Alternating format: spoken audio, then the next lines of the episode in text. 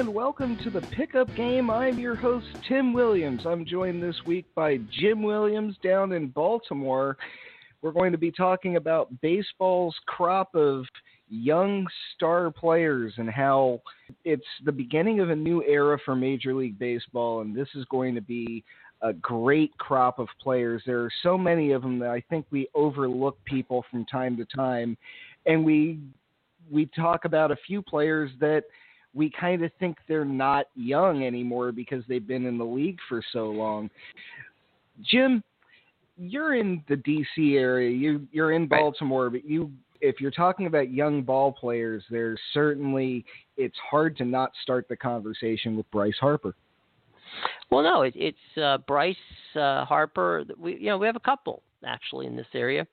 Uh, Bryce Harper and Manny Machado, and I think a lot of people they both came in about the same time. Bryce a little ahead of Mar, you know Manny, uh, but you know they're guys who have been in the league for so long that sometimes you forget that they are actually you know part of the the young star brigade. And um, you know that's not to say guys like Mike Trout and, and Kris Bryant and all those other outstanding uh, you know, players aren't good. I think one of the things that uh, that baseball has to um, to be pleased about is that there are so many, you know, very very talented young ball players, and uh, baseball needs that. Baseball needs good young talent, and the good news is it's spread out all over the place. It's not just located in a two or three teams. There's pretty much, you know, as many as, yeah, depending upon what you're, you know, what you think, there could be as many as seven or eight uh, young players um, across the, the league, and um, and there's another, you know, step down situation of some young guys who um, who in the next couple of years we'll probably hear from that are up. Uh, you know, Trea Turner, a kid who plays shortstop for um, the Nationals, who last year finished second uh, in the MVP. I'm sorry, in the uh, Rookie of the Year balloting, um, is a young guy who uh, just only played half a season last year. So there's a lot of uh, talented guys, and they're spread out throughout both the National and American League, and I think that's what's most exciting for baseball. Well, not only that, they're also in places that care about baseball. Maybe not necessarily your stereotypical large markets, though we do have a few of those. You mentioned Kris Bryant already. I live in the Boston area. I can't do this without mentioning Mookie Betts several times because he's in that sure. crop as well. That's Absolutely. that's great for the game. The Yankees have a couple of young guys that are taking the league by storm. Aaron Judge is mm-hmm. currently mm-hmm. tearing it up this season. You have guys in DC, as you mentioned mm-hmm. with Harper and the up and coming Turner. You've mm-hmm. got it, even the St. Louis Cardinals have Carlos Martinez, who really turned a corner in the last couple of years and has become an ace across baseball. So you have these guys all over the country, and Mike Trout out west, as well as Corey Seager, that it's great placement, and that's going to help baseball as well because – well, certain places follow baseball a little more closely anyway. I, I don't want to I don't I don't want to prefer certain markets over others, but let's face it, certain places prefer baseball to the other sports, and that makes them stand out.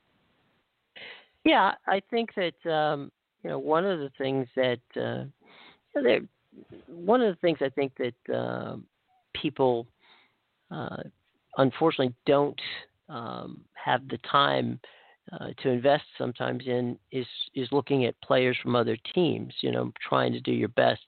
Um, you know, to see like a Gary Sanchez, for instance, the catcher for the for the New York Yankees. I mean, you know, um, you know about who Kris Bryant and and and um, and Bryce Harper are. You sometimes don't know uh, what you know what it's like to watch a Manny Machado play, uh, or uh, Francisco Lindor from the Cleveland Indians, or uh, Christian Yelich is another one. Uh, a lot of people uh, haven't seen Christian play, and you know it, you could make an argument that, frankly, that Christian Yelich, you know, uh, is just as good, if if not better, perhaps than Giancarlo Stanton in Miami. Yeah, he's fantastic, and and you're right. He's not getting a whole lot of attention in Miami right now, and I, I think the leader of those guys, the guys that you hear about occasionally, but nobody ever seems to take the time to go watch, is Mike Trout because you you hear about Mike Trout as a set of numbers, pretty much. He's he's the WAR stat personified, and it it gets it, it gets very abstract when talking about Mike Trout. I think people haven't really taken the time to watch that many Angels games. Although this year the Angels are surprising. They're 21 and 21. They're treading water right now. And a lot of people didn't expect them to even do that. So if there's ever been a time to watch Mike Trout, this might be it. let me ask you a quick question. You know, he plays center field. Mookie Betts plays center field. You see Mookie Betts a lot. Obviously, you don't see Mike Trout as much. But if you had to tell people or compare and contrast them, what's the difference between the game that Mike Trout plays and the game that Mookie Bill Betts plays? I'd say Mookie Betts is a is a tiny bit more raw. He plays mm-hmm. a little more. It, Mike Trout is one of the most polished baseball players you'll ever see. He's mm-hmm. a coach's dream he does all the fundamentals so well. He has such a perfect swing that everything else kind of follows from that, and he has great fielding technique and decent enough speed. He can steal bases and he can cover a lot of ground in the outfield. Mookie Betts is just an athletic talent. He has a he do, he has a good swing, but he doesn't have that fundamental you can set a metronome to it swing. He's a good base runner, but he really has the best sense of when to run of anyone I've seen in a long time. He doesn't get caught stealing. And, you know, I think the big knock I've heard on Mike Trout over the years is he's not the most entertaining player to watch because he's so good at these fundamentals.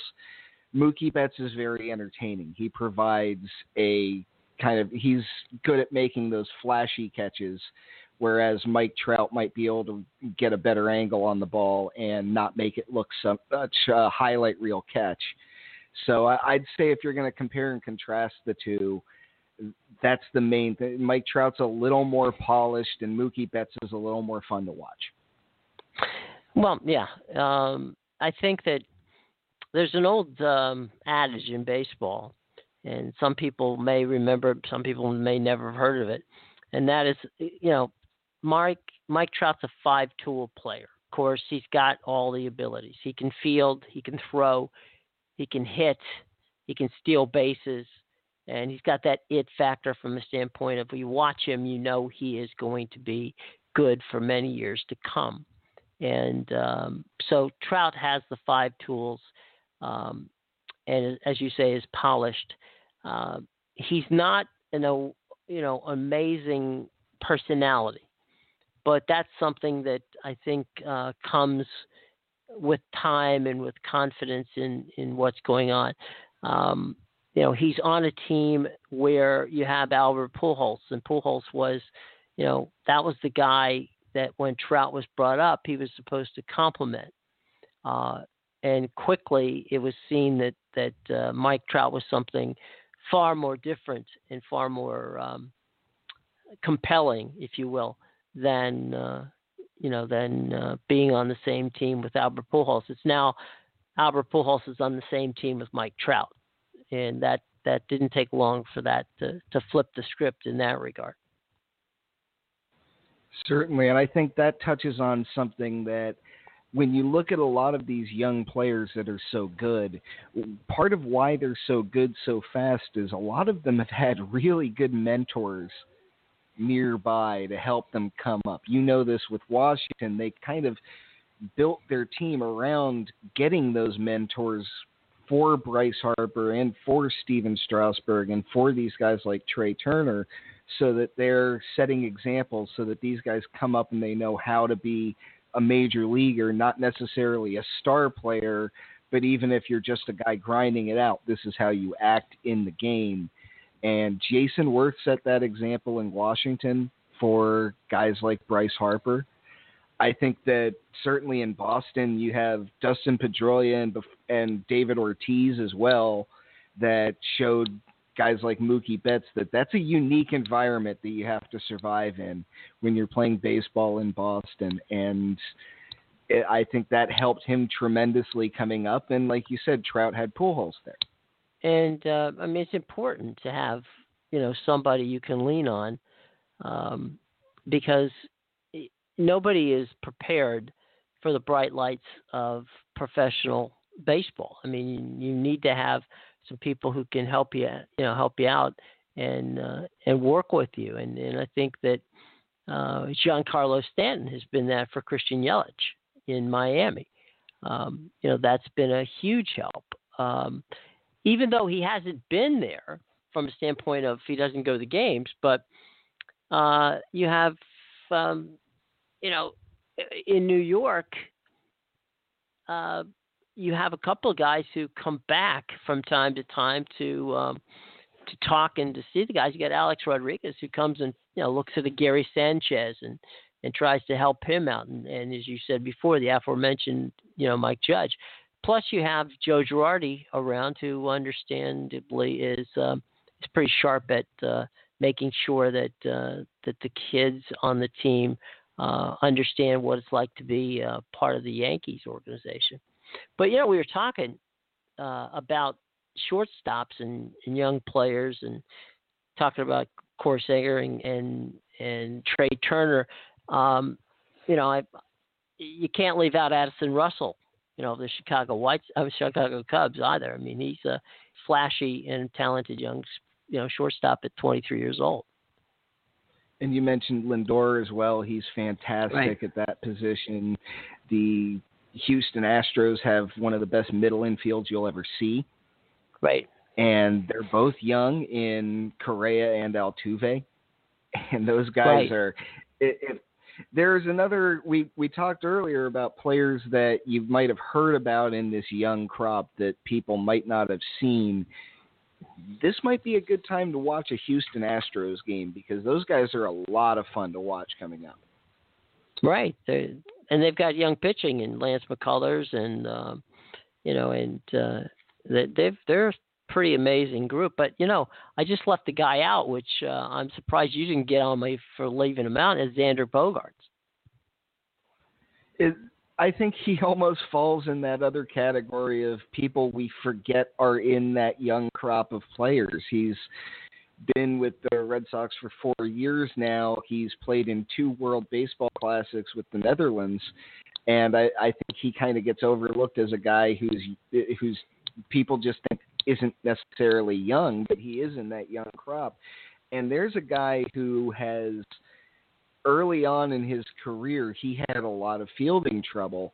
And while you'll notice the Red Sox are having a lot of trouble fielding the ball this year, Bogaerts has come a long way in his ability to play the position of shortstop in just a few years, especially being that when he was coming through the organization, they had Jose Iglesias, who's now with Detroit, and he's a fantastic um, shortstop in terms of fielding. So Bogaerts wasn't expecting to play shortstop when he got to the big leagues, and he's really had to adjust on the fly, and he's done a good job of it. Yeah, no, there's uh, absolutely, and um, you know, it's. I think if you look at the teams that are um, in the hunt year in and year out for championships, um, you know, their farm systems are good and they bring you these uh, players. You had said earlier about the Cardinals. I mean, the Cardinals for years have been, you know, one of the premier franchises in baseball in large part because they always have somebody in the pipeline place of um, you know someone they just lost or you know they're poised to to be a breakout star and you know that's one of the things that we all enjoy uh, in baseball, and and you know you you have it where you see the teams that have the good farm systems are the teams that are consistently right there in the uh, you know in the conversation. Golf, a good walk spoiled. The only four-letter word you can say on a course that you can repeat in front of children. A source of endless joy and humility. It's the game so many of us love. At Ground Under Repair here on the Podcast Lab Network, I bring you golf from a different angle. I'll talk to groundskeepers, club pros, course designers, marshals, caddies, league organizers, range managers, and all the other people who help put it all together for us. I'm columnist Tim Williams. Join me weekly for Ground Under Repair, where golf is for everyone. And it's one advantage that money has brought a lot of these teams not not all of them have a whole lot of resources, but it's one advantage that people don't talk about a whole lot with the teams that can afford to re-sign these players. That there's no real concern that the Red Sox time with Mookie Betts is limited because the Red Sox have all the money they'll ever need. They'll be able to keep Mookie Betts in perpetuity as long as they want him there the Washington Nationals, people like to talk for some reason about Bryce Harper going to a bigger team, but the Washington Nationals have always spent money, and they spend money on exactly the kind of player that Bryce Harper is becoming. So they're going to keep him around, or they're going to do everything they can to keep him around. I think the well, Angels are much yeah. the same way with Trout. The Angels have plenty of resources. They can keep Mike Trout and build around him long term. You might look at that Angels team, and we have for the last couple of years, and felt that Mike Trout's kind of sitting alone on this this team that was supposed to be built around Albert Pujols, and that never really worked out. But they have plenty of time to build around him so long as they can retain him. So I think that a lot of these guys are going to be staying where they are for years to come. And I just said that without mentioning Russell or Bryant. And certainly right mm-hmm. now, nobody's more flush with money than the Cubs. Yeah, I, I mean, I think that there's no question. I think that um, you know when you've got Scott Boras as your agent, everybody's concerned uh, because Scott Scott has a way. But um, you know, you're talking about Bryce Harper. Bryce just signed a deal last week, uh, which made him the highest player ever to sign, you know, in arbitration. It was the highest arbitration figure. Um, Bryce was also the highest, um, received the highest amount of money for a draft choice, for a first round draft choice. Um, it was the same last season. Stephen Strasburg could have hit the open market um, and probably made a ton of money.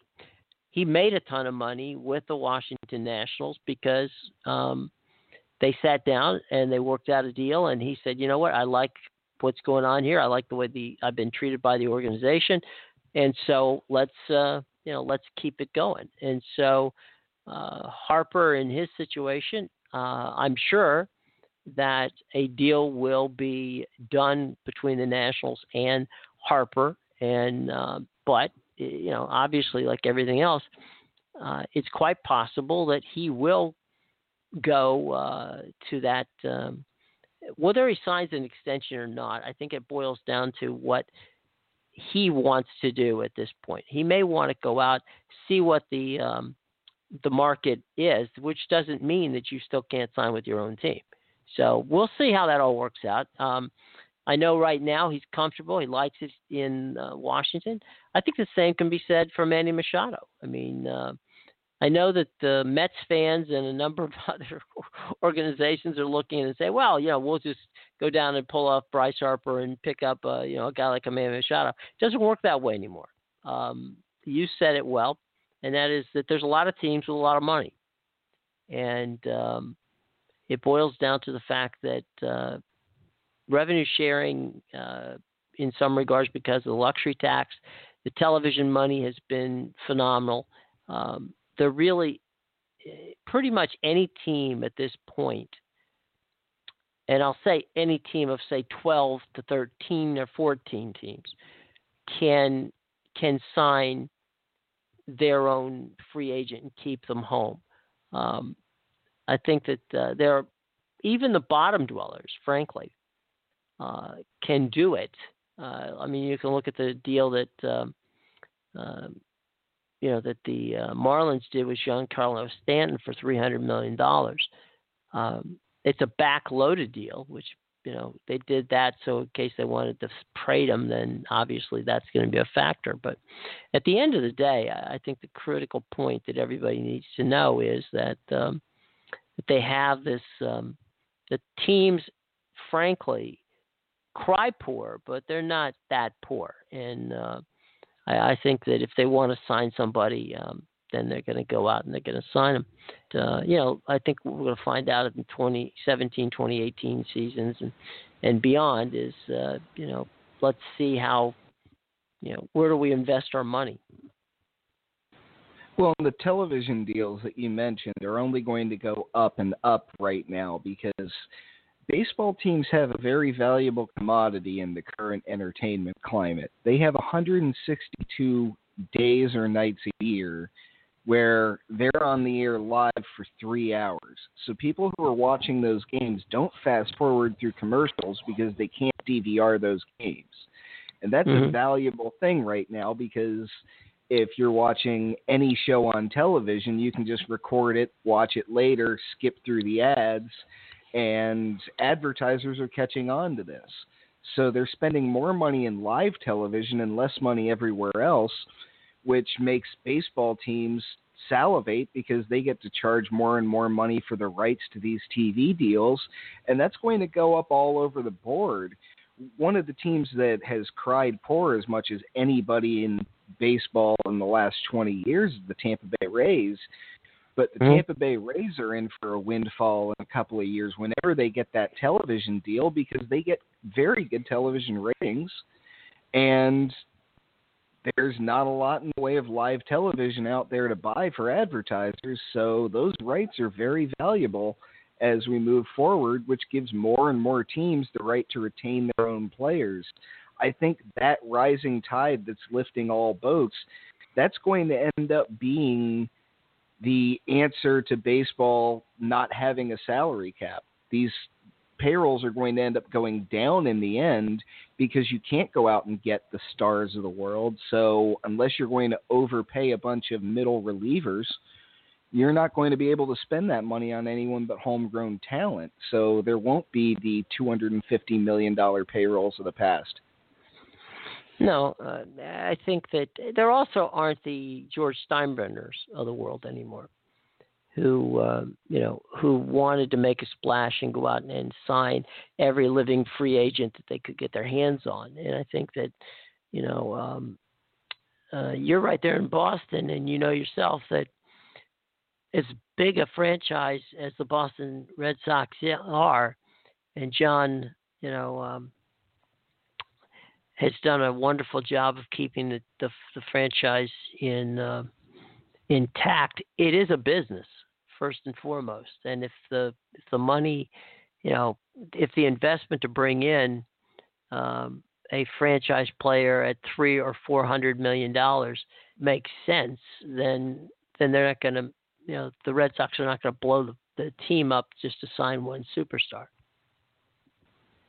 Yeah, baseball definitely is a business. Now, don't tell Chris Sale that. He tends to get very angry about baseball when it becomes a business. But other than that, yeah, it, it is the fact of the matter is these things are all a business. And um, at least in baseball, it's a little transparent. It's not done so far behind closed doors because everything's almost done in the court of public opinion. Agents will show up on television to promote their case so that suddenly fans are demanding that teams spend however much money to retain a guy. Yeah, eh, well, you know yourself because you've been around. You know, you've got metrics and and all the different stats that that everybody's doing. They're crunching numbers. They want to know how long can this one player be. You know, how can how long can X player kind of investment am I going to get? Return on my investment am I going to get if I sign this guy six, seven, eight years? You know, um, it's it's something that, um, for instance, I will tell you. You know, uh, we'll take the example of the Washington Nationals. The Nationals made you know run at a number of relief pitchers last um, you know last uh, winter, and um, you know they went after Aroldis Chapman. They went after um, um, uh, uh, Kenley Jansen of the Dodgers, and of course they already had Mark Melancon. And you know the obvious thing would have been why not go after Melancon? He's the guy who was on your team. Well, they had traded the Pirates for Melancon. They came back. They offered Melancon a very lucrative two-year deal, but he wanted a three-year deal. Um, the brain trust with the Washington Nationals, which is led by President of Baseball Operations and General Manager Mark, Mike Rizzo, sat down and he just he didn't like the idea of giving Melancon a three-year deal, given the type of reliever that Melancon was and his age. And it's not a knock against Mark Melancon, it's just what it was.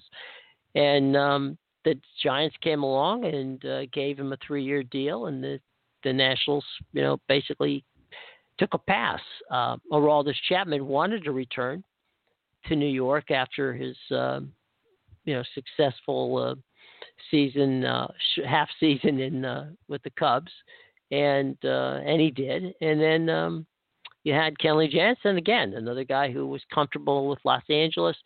Uh, was a free agent out there, listened to everybody. At the end of the day, he went back to um, he went back to Los Angeles. So you may want to go out and find a uh, a superstar, um, but at the end of the day, it boils down to what can you make them, uh, you know, fa- uh, can you line your alliance to what you want up with theirs? I mean, you know, as I say, the Nationals wanted to pay for two years, invest a third year. That wasn't what Melancon wanted. He wanted a three-year deal. Chapman wanted to go back to the Yankees. Kenley Jansen wanted to go back to the Dodgers. Uh, again, all being equal with the amount of money being paid. So um, sometimes you're on the outside looking in, and the guys go back and play for the same teams because there's a comfort level there. And with the Nationals, they're going to have plenty of time to figure out that bullpen situation because they've essentially already won the National League East with. We talk about all these young stars it, it's hard not to at least touch on what's happening with the Mets. The Mets have I I don't think anyone can doubt that when when healthy, that rotation is phenomenally talented. But I think we're learning this year as much as we've ever learned before that you can't bank on pitchers being healthy, unfortunately. And as good as those pitchers are, and they I hope will continue to be good because it just makes baseball more entertaining having guys like Noah Syndergaard in it. But there's a team that banked them banked their future on these young stars and now they're almost at a crossroads. I wouldn't say that there's anything in doubt necessarily yet. None of these injuries look that long term. But I think the Mets are starting to approach a point where they have to wonder if they can keep going with the team they have or if they have to figure out something new and I think that's that's something a lot of these teams that's the risk you take when you build around young players is sometimes injuries pop up. Sometimes an entire team catches the injury bug and then you're left wondering what to do next. Well that's true. I know that um, a lot of um, of baseball guys were appalled that the Nationals held uh, Stephen Strasburg out. But Mike Rizzo's father was, of course, um, a legendary scout for the Chicago Cubs, and he saw in one season what the Cubs did, Kerry Wood and DeMarc Price. Um, they had one hell of a you know of a season in their early days, uh, but after that one season, they were never the same. And so, you know, he had regrets that he told the front office that, gosh, you know, I don't know, these guys had never pushed themselves this far, this hard, you know, and the team was like, oh, come on, you know, we can, it'll be fine. I don't think the Mets pitching staff will ever be the same. I think they paid the price for pushing all of those guys further than they were ready to be done. And I think that at the at the expense of winning it all, which is what they had hoped to do, they literally ruined what I think, you know, as you said, had a wonderful opportunity to be one of the great pitching staffs of all time. It ain't going to happen. In my mind, I don't think, I think the Mets have ruined their pitching staff. You know, will they be good? I don't think Matt, you know, will Matt Harvey return? I don't know. Uh, I like Noah Syndergaard. I think it'd be great to see him back. Uh, you know, what happened there uh, with that whole situation is crazy. I, that was, you know, he didn't want to be didn't want to be examined by the doctors because he said he knew his bo- his body better, and you know now he's out for for all intents and purposes for the rest of the season. I just think that that Sandy Alderson and that whole uh, situation with that franchise, they they they rode those kids and said, you know what, we're going to make it to the World Series, and this will be the first of many. And I think that they're going to rue the day that they um, that they push those guys well beyond uh, their abilities, or not necessarily. Excuse me, not their abilities, but their physical um, abilities, perhaps, be a better way of putting it. I think the crossroads they're at that I might have mentioned before is that now that they're having friction with these players as well. It's not just that they're getting hurt, they're having disagreements with Syndergaard and certainly with Matt Harvey, who's been right. going through what he's been going through. With New York being what it is, with Mets fans, I know plenty of Mets fans, with them being what they are and as funny as they generally tend to be, and that New York sense of humor that can sometimes be a bit biting I and you know all the things that come with being a baseball team in New York. I have to wonder if by the end of the calendar year 2017, if Matt Harvey's not with some other franchise, because both the Mets can't handle asking answering questions every day about their relationship with Matt Harvey, and it's hard to believe Harvey's not sick of it. Well, I, the, I mean, the Mets haven't really made um, any bones about the fact that they are willing to um, part ways with Matt Harvey. And I wouldn't be surprised at the trade deadline if the Mets are out of it. And right now, it doesn't look it take one epic um, comeback on their part to get to return. But I I wouldn't be surprised at all if Matt Harvey was pitching for somebody. Wouldn't I doubt it'd be a National League team, but uh, I wouldn't be surprised if he was you know pitching for an American League team. Uh, eh, you know that they traded him for at the deadline, and that they would be hopefully on that from their standpoint getting back quite a few players uh, on the return side. But I think that the days of the Dark Knight in in uh, in New York are numbered because again I think you're right that the Mets and Harvey are soured on each other, and um, you know that's that's a hard situation to overcome and and to right the uh, the ship, especially when you're not pitching well. And Matt has not been pitching well, you know, since uh, for that matter, since uh, the uh, that final game he pitched uh, against the Kansas City Royals in the World Series.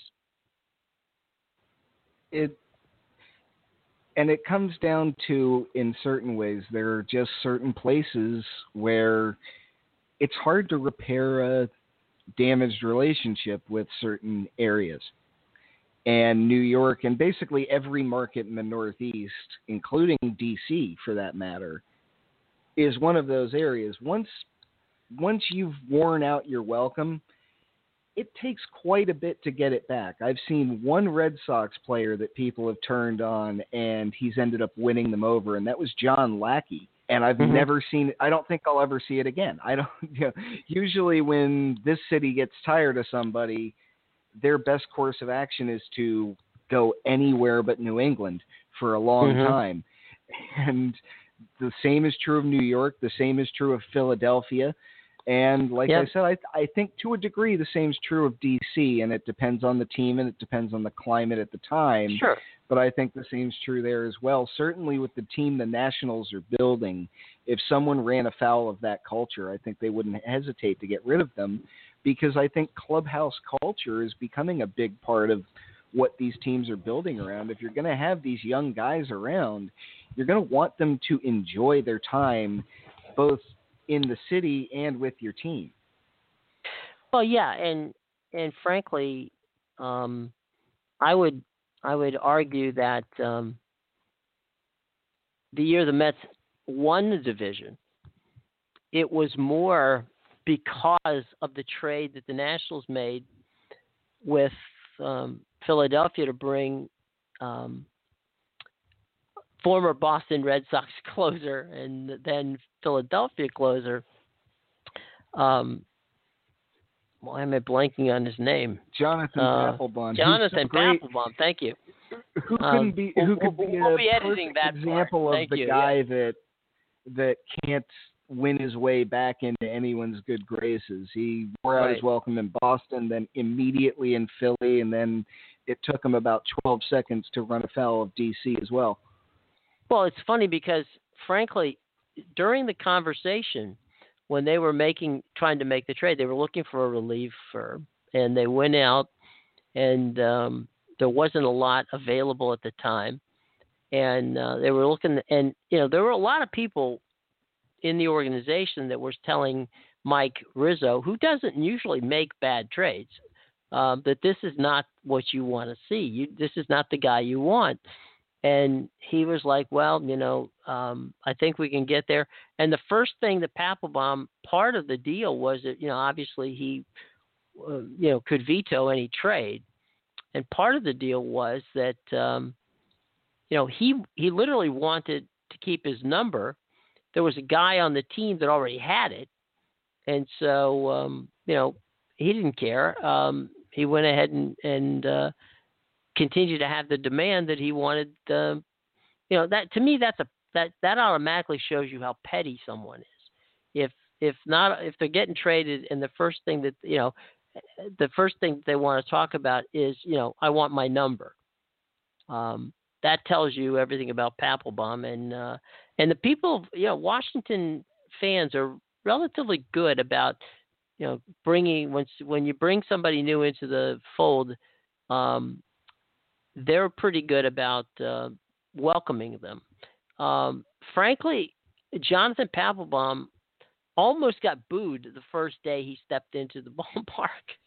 so no, the fans were not happy, and you're absolutely right. Um, it's a you know it's a thing about whether it's the Northeast I-95 culture or not, but uh, you know they don't like people from you know DC doesn't like people from Philly, New York doesn't like people from you know, from uh, you know, there's a Boston, New York, Philly, Washington uh, battle that continues to go on year after year after year, in large part because of the NFL um, and hockey and everything has been they've played each other over and over again. So to get a guy from the Phillies, you know, doesn't didn't necessarily endear him automatically uh, to um, uh, you know to to Washington, just like uh, you know Jayson Werth has been gone seven years from Philadelphia. Yet every time he walks, steps into you know Citizens Bank Park to play baseball, you know he gets booed. So um, that definitely clearly um, illustrates your point.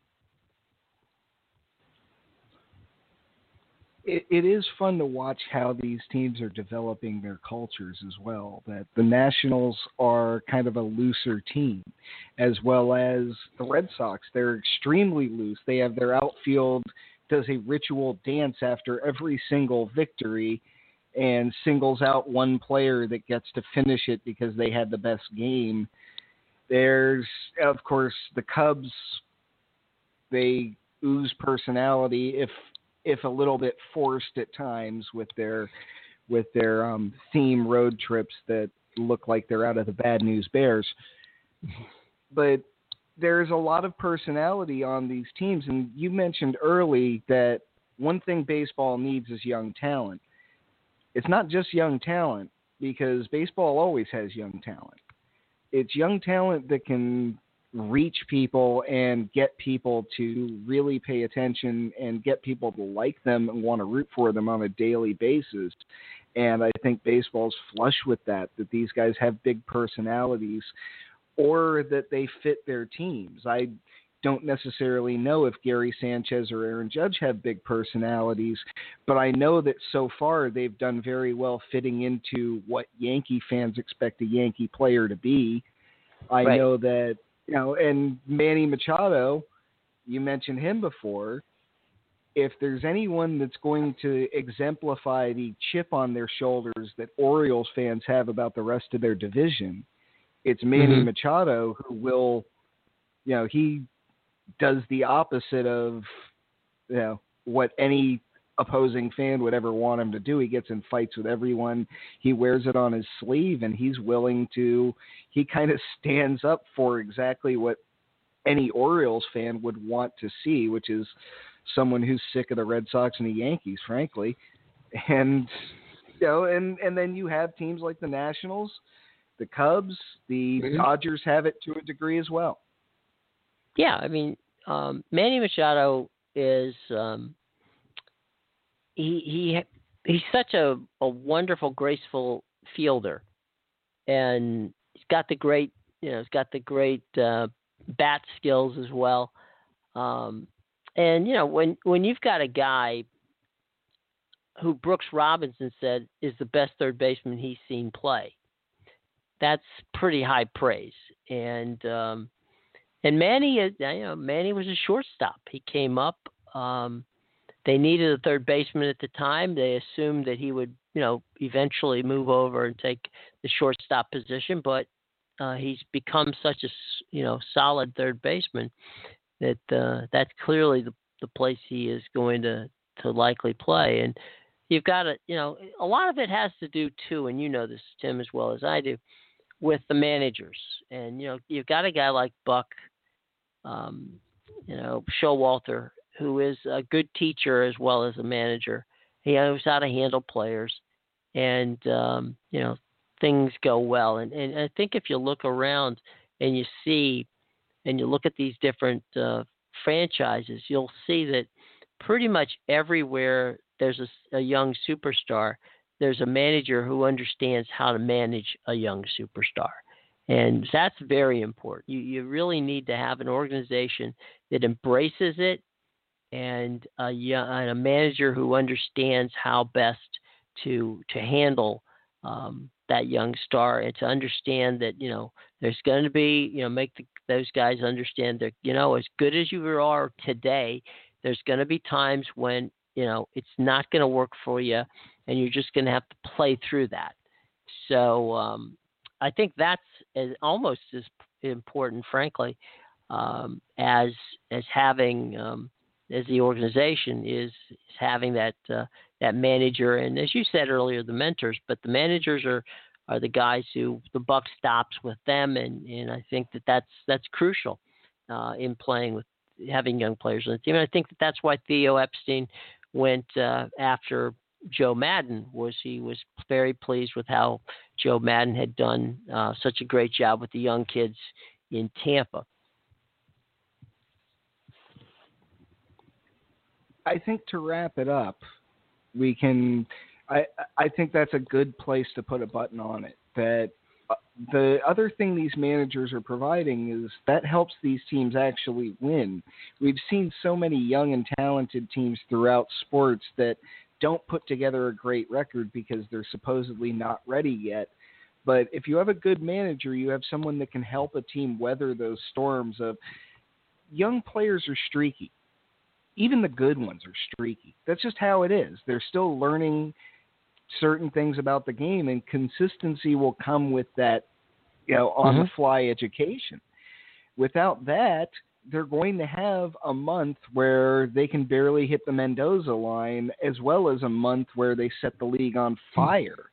And mm-hmm. it takes that good manager to get in there and get team to keep players on an even keel both when they're playing extremely well and when they're really scuffling, because mm-hmm. that's where frustrations can happen and where bad habits can develop. And and you see that the managers that that uh, are so good at handling those issues um, are the ones that benefit from these kids and are the ones who normally are in the middle of the playoff race as well. All right. Thanks for joining me this week on the pickup game, Jim Williams. How can people find you on social media? Well, Tim, it's easy enough. You can give me a Wordman DC, and you can read my stuff on uh, SportsTalkFlorida.com. So it's always a pleasure to be with you, and uh, it's always a lot of fun talking baseball. That's the show for this week. Thanks again to Jim for coming on the show. You can check out his podcast right here on the Podcast Lab Network via Blog Talk Radio. I'm your host, Tim Williams. This has been The Pickup Game. Be sure to follow us on iTunes and on Stitcher. Talk to you next week, everyone.